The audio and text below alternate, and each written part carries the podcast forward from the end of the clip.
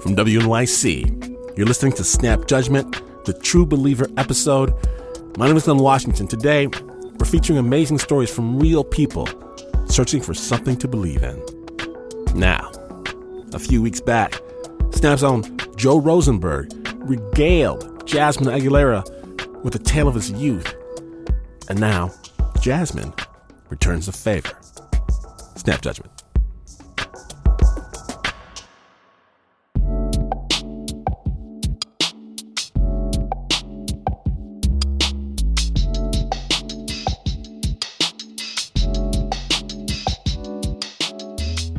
So Jazz, last time, uh, a few weeks ago, I told you a story. Mm-hmm. And uh, this week, I hear tell you're going to tell me a story. Yeah, round two of Joe and Jazmin's fireside chats. Oh, I like that. Yeah. Keep crackling fire. Exactly, yeah. So when I was five years old, my mom, who didn't really believe in daycare, she thought it was a waste of money, she put me in as many random after school programs as she could find. And there was this one that she found, which was a Christian choir for children at a church right down the street from my house. So she was like, this is perfect. My mom didn't have time to teach us religion, you know, because she grew up Catholic and she thought that this would be an easy way for her to outsource it to somebody else. Yes, I say, of course. Yeah, just uh, that's brilliant. So the first day, I'm five years old and I'm looking around at this giant church. It looks like the biggest building I've ever been in. There were rows and rows of wooden pews that pointed to this huge stage that had risers on them. And there were about a hundred kids sitting on stage, and their voices were bouncing off the walls. It was so loud and intimidating. And seconds later, this woman named Janet comes out with this perfect golden bob haircut, a pastel cardigan, and huge fake shiny nails. And everyone suddenly goes quiet. She explains that her name is Janet and she runs this choir, and then she asks everyone who doesn't believe in Jesus Christ. Oh no. And so nobody wants to raise their hand because what the hell kind of question is that? We're in a church. There's a giant cross right above us. I raised my hand and I said, Well, I'm Catholic. And she said, That doesn't count. Come on down. Whoa. And so she brings all the kids who raise their hands down to the front of the stage, and we're sitting there in a line. She comes up to us individually and asks, "Do you accept Jesus Christ in your heart?" And Let me let me pause you there. Sure. Because like when when it got to your point in the line, like what's going through your head, like what's I just I got it. Like uh, I just remember being very confused. uh, then when I realized that everyone at the end got candy bars, I was like, "Oh, this is a game changer right here. This is a game. This is instant reward from Jesus. I'm down for this club." okay. This choir was a after school program that put on legitimately professional level theater. And so everyone who wanted to be in this choir had to be perfect. If you were flat, if you didn't point your arm in the right way, if you were late, you would just get chewed out in front of everyone. It was almost like if you messed up, you were messing up in front of God. But that was just the beginning because being in this choir meant doing exactly what Janet said to do. And that came easily to my sister, but not for me. So eventually, Janet decided that I was going to be her little project because we were, first of all, one of the only people of color in this choir. And second of all, we were kind of a perfect example of helping out someone in need, you know? You were in need. Yeah, we were in need. Because you're because you're because there's like a sing a single mo- a single, single mother, brown kid. Latino. Yeah. I see. They must be in need. Yeah, exactly.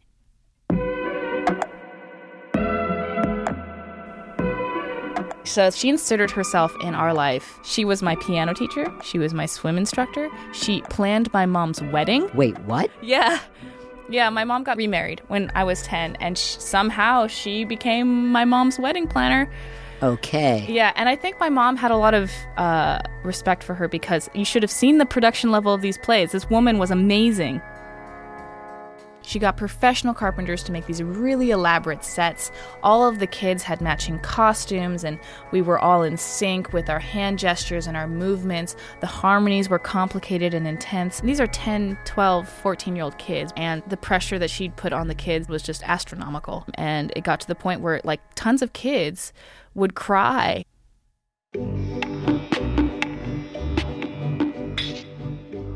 I would come home saying things like, Janet is a jerk and I don't want to be around her anymore. And my mom would be like, Stop complaining, Jazmin. My mom, who had a hard life when she was growing up, didn't think that that kind of trouble was that big of a deal. So she forced us to stay in it. It's like Juilliard. yeah, yeah, exactly. And finally, I got my first role, my first speaking role. The play was called Red and Yellow, Black and White.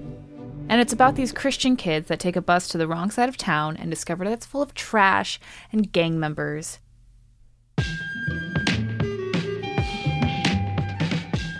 The angels are white. Oh. The the two do-gooding kids are yellow. The black kids had to wear black.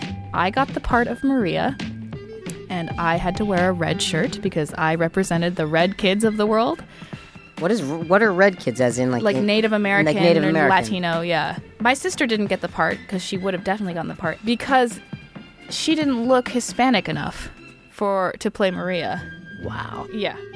One of the aspects of my character was is I had to speak with an accent. So Janet was trying to instruct me on how to speak with a Hispanic accent. So she was like, "Just talk like your mom." I know she has an accent. I can't replicate it. I just can't. And I'd be like, "I'm trying." And it ended up coming out like French sounding. All right. So Joe, I have these tapes. Oh, you have like like what are we talking like VHS? Y- yeah, of course, VHS. Let's let's let's pop her in. Yeah. Oh, hey. So now there's a, a beautiful little infographic saying music makers, community choir. Oh, that, that Mike, I'm enjoying it. I'm just peppy. So I'm gonna fast forward. Oh, this is whoa. This is like a big production. Yeah. There's a big audience. There are what seems to be like a hundred children, all in matching white, doing matching choreography.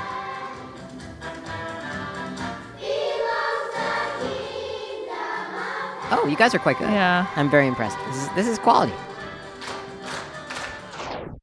All right, I'm gonna fast forward now. Here come the do-gooders, Maria. Do There's me. they'll Talk to us. But maybe after they get over the shop, the playground does look bad. Wait, is that supposed to be your? Oh my god, I can't even understand what you're saying. Like in the first place. Well, maybe these kids are different. Maybe they want to get to know us. Oh, maybe they want to get to know us. Ah, oui, because they are French and very nice. It was after that performance that I realized that this was not my this was not my gig.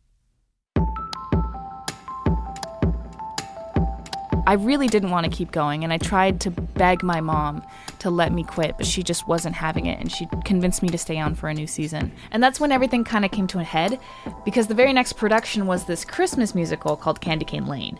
And so in order to drum up publicity, Janet would have us carol outside of supermarkets. So one Saturday morning, we were outside of a Lucky's and we were all gathered there together looking identical. All of our hair was French braided. We had these big red circles painted onto our faces so we looked like dolls. And before we started, Janet laid out all the rules. There's no coughing, no sneezing, there's no turning your head, there's no fidgeting, there's no scratching, no movement whatsoever. So we're all standing there waiting for her to start conducting, and she lifts her hands up, and the first song is about impatiently waiting for Christmas morning to come, and the soloist starts. Just a few more hours till the day goes away. Christmas Day will be here at last. And out of the corner of my eye, I see this guy. I think he must have been a vet. He was in a wheelchair and he was struggling to push himself up this ramp. And he kind of gets halfway through, falls back down, gets up again halfway through, falls back down. And so I just couldn't watch this guy struggle. But I also knew that I was going to get in a lot of trouble if I left the formation. And I just felt this need building up inside of me to help him.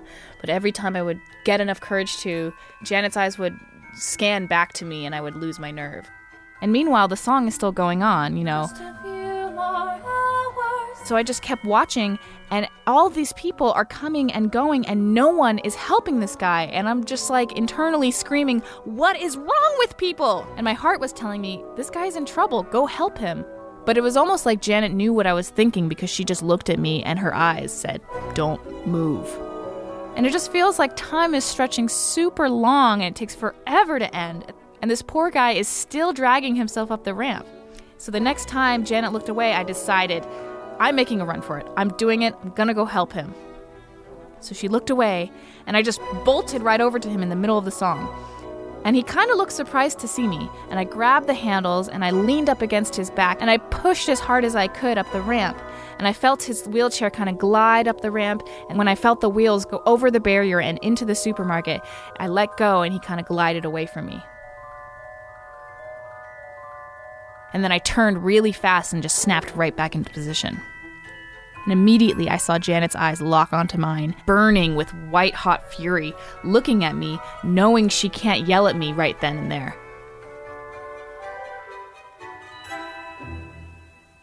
And I know Janet is going to lay into me the second the song is over. And sure enough, after we're done singing, Janet makes a beeline straight for me with this terrifying look on her face. And then I feel this kind of touch on the side of my arm, and I turn to look, and it's the guy in the wheelchair who had gotten to me just seconds before Janet did. And he turned to me and he said, Thank you for helping me up the ramp when no one else could. You're a true Christian.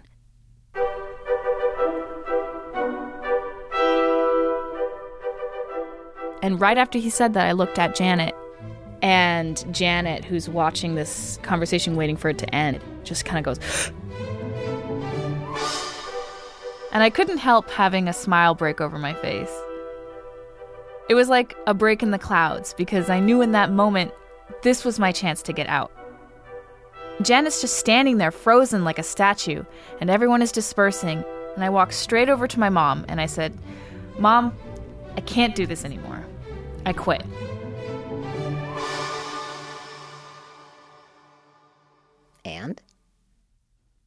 And my mom let me.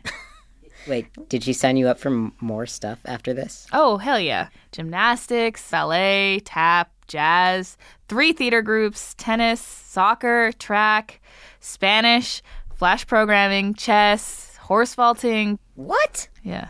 It's like gymnastics on horses. You know how to do this? I'm a multifaceted woman, Joe.